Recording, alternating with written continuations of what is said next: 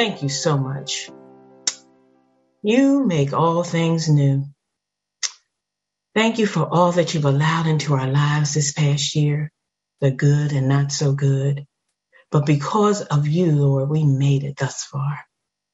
We are reminded of how much we need you and rely on your presence being with us every day. We pray for your spirit to lead us each step of the way this year.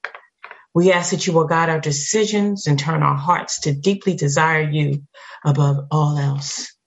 We ask that you will open doors that need to be open and close the doors that need to be shut. We ask for your help to pursue you first above everything, Lord. We ask for your wisdom, your strength, and power to be constantly present within us. We pray that you would make us strong and courageous for anyone or anything that tries to come against us. Give us the ability beyond what we feel able. Stir up the gifts that you have given us so that you will be honored by our lives and others will be drawn to you. Father, as your spirit guides my mouth to bring forth your word today, I ask that you would give us discernment and insight to understand your will, hear your voice, and know your ways. In Jesus' name I pray. Amen. Amen. All righty. We are still talking about the uh, 30 life principles with Dr. Charles Stanley. And I tell you, when you really look into these principles and really delve into it, you get so much out of it. I mean, he's given us some things, but you know, God's word it, it, it, it's just you could get so many more things out of it. So today we're on principle 13 and it says listening to God is essential to walking with Him. Okay. Now, these are the verses that I'm going to give you. And it, uh, he really takes it from Psalm 81, 8 through 16, which is on page 687 in the voice. We also have Romans 1 and 18, page 1374 in the voice. And of course, my, one of my favorites, Philippians 4 and 19, page 14 and 48. Now, as we get started, uh, this is what uh, Dr. Stanley asks. He says, this is a life question he asks. He says, Have you ever been in a situation when people simply didn't listen to you, even though you knew exactly what you were talking about? I'm sure we've been there. Mm-hmm.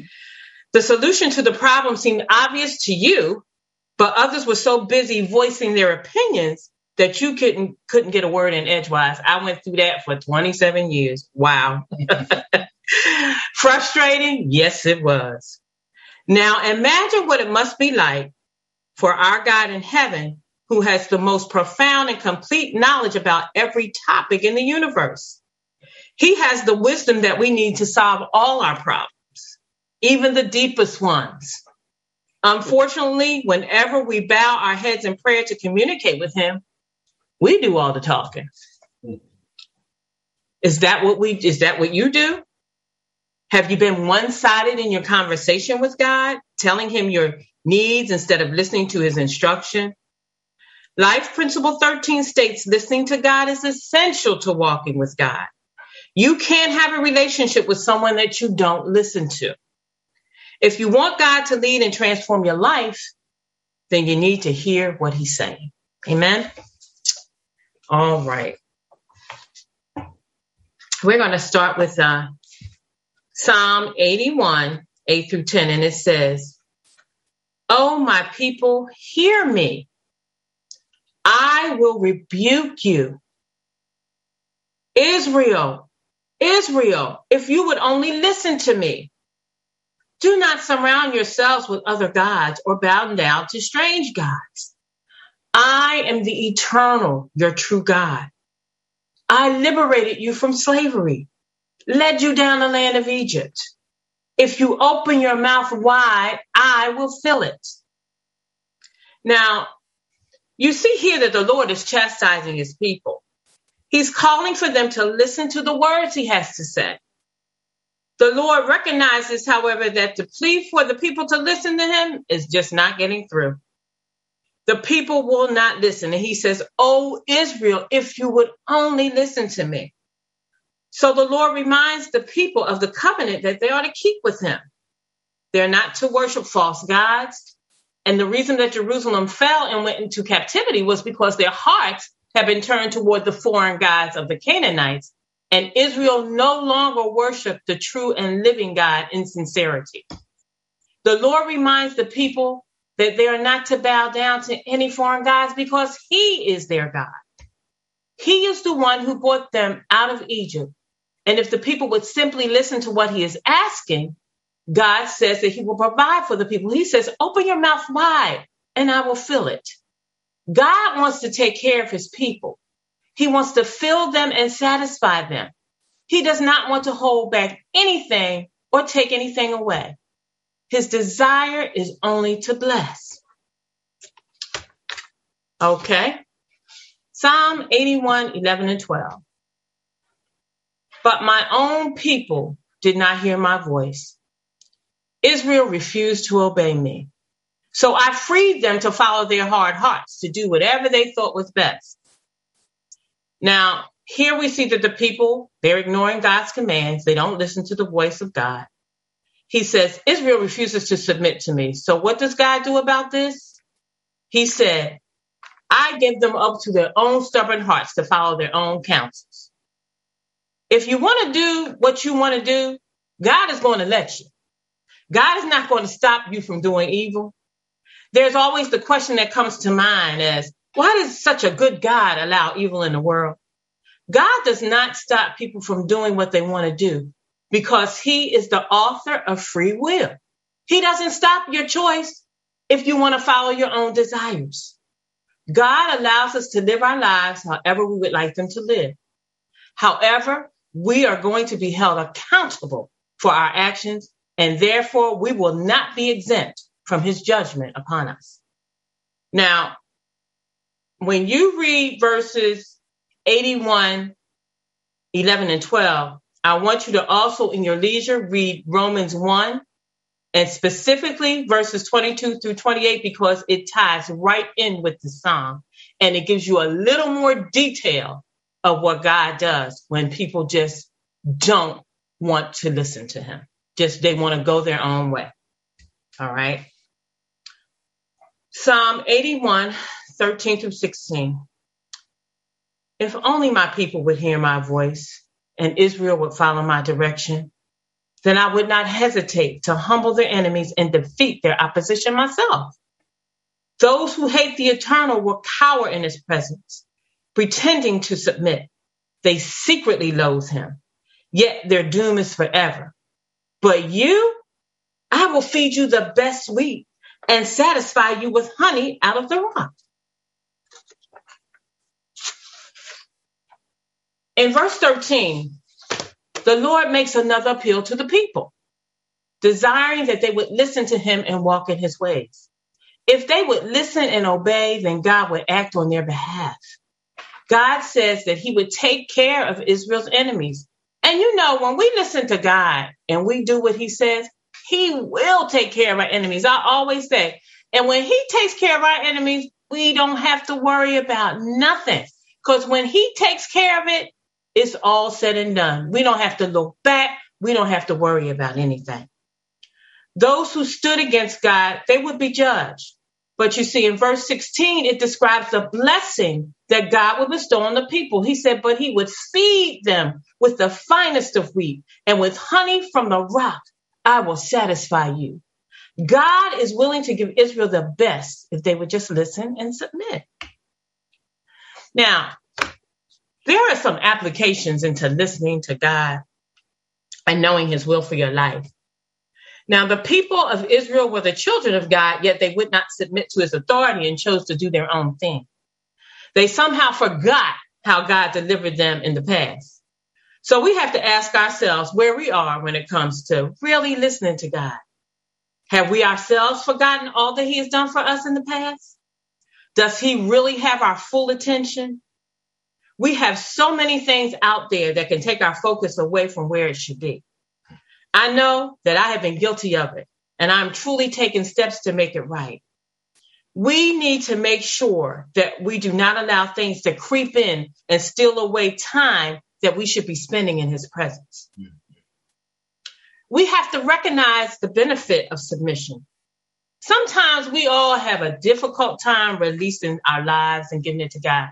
I know I I know I did because I felt like if I I felt like, Lord, I need to do this. I don't, you know, I think I can take care of this. I don't need you to tell me about. No, no, no, that's not what it's all about. If you're going to give God your life, He has to have complete control over it all. we cannot see all that God will do for us, but if we would just place complete trust in God to rule our lives, He says that He will be able to open our mouths wide and He will fill it. Now, it sounds like to me He's talking about Philippians 4 and 19, which says, Know this, my God will also fill every need you have according to his glorious riches in Jesus the anointed, our liberating King. God will take care of us and supply our needs. When we are disobedient, wow, there are consequences. Submit to God, and we will have the blessings of God reject God, and God will turn us over to our own way of doing things. We cannot reject God by following after our own desires and think we will still be blessed by Him in our lives. The Proverbs teach us to look at our lives and consider our ways. We may think we are with God, but disaster is falling on our lives, trying to show us that we need to listen to God. But when we repent and turn back to God, he will act on our behalf and He will forgive us because that's how much He loves us. the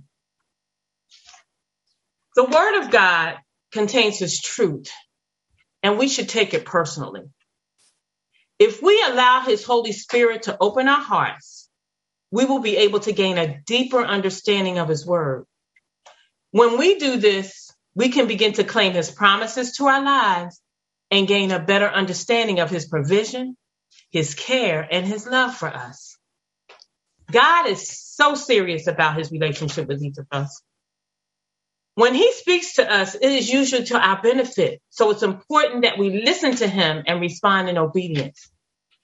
Sometimes we'll be challenged as to what he's asking. Yet, with the instruction he gives us, it is certain to be for our good. His desire is to encourage us to mature in Him so that we can live with greater joy and strength. He also wants to transform us into the likeness of His Son, Jesus Christ. Mm. Here's something to keep in mind you cannot walk with God and you cannot live a godly life if you don't know how to listen to Him. To walk a godly life means you walk in the will of God. So it's important we learn to listen to him. Now, listening to God, it takes a lot of self discipline. We have to set aside time each day to spend in his word. And as we read his word, we'll learn who he is. We'll learn his ways and what he desires from us in our lives. Also, through prayer, we can ask the Holy Spirit for guidance to understand His Word so that we can apply it to our lives. Take time and be quiet before Him and just meditate on His Word because God speaks from His Word. So we need to pay, pay close attention as we read. As we start our uh, as we start our consecration, it would be a perfect time to put this into action. Watch and see what God does as we seek Him first daily and spend time with Him. It will give us a brand new perspective of His grace, His mercy, and His love, and will help us to develop a much closer relationship with Him. Amen. Amen. Father, we thank you. We praise you. We give you glory. You are a God who cares for us and always wants the best for us. You know that sometimes we overlook your grace and mercy toward us, and we sometimes allow our human weaknesses to get in the way. And we do ask for your forgiveness for that.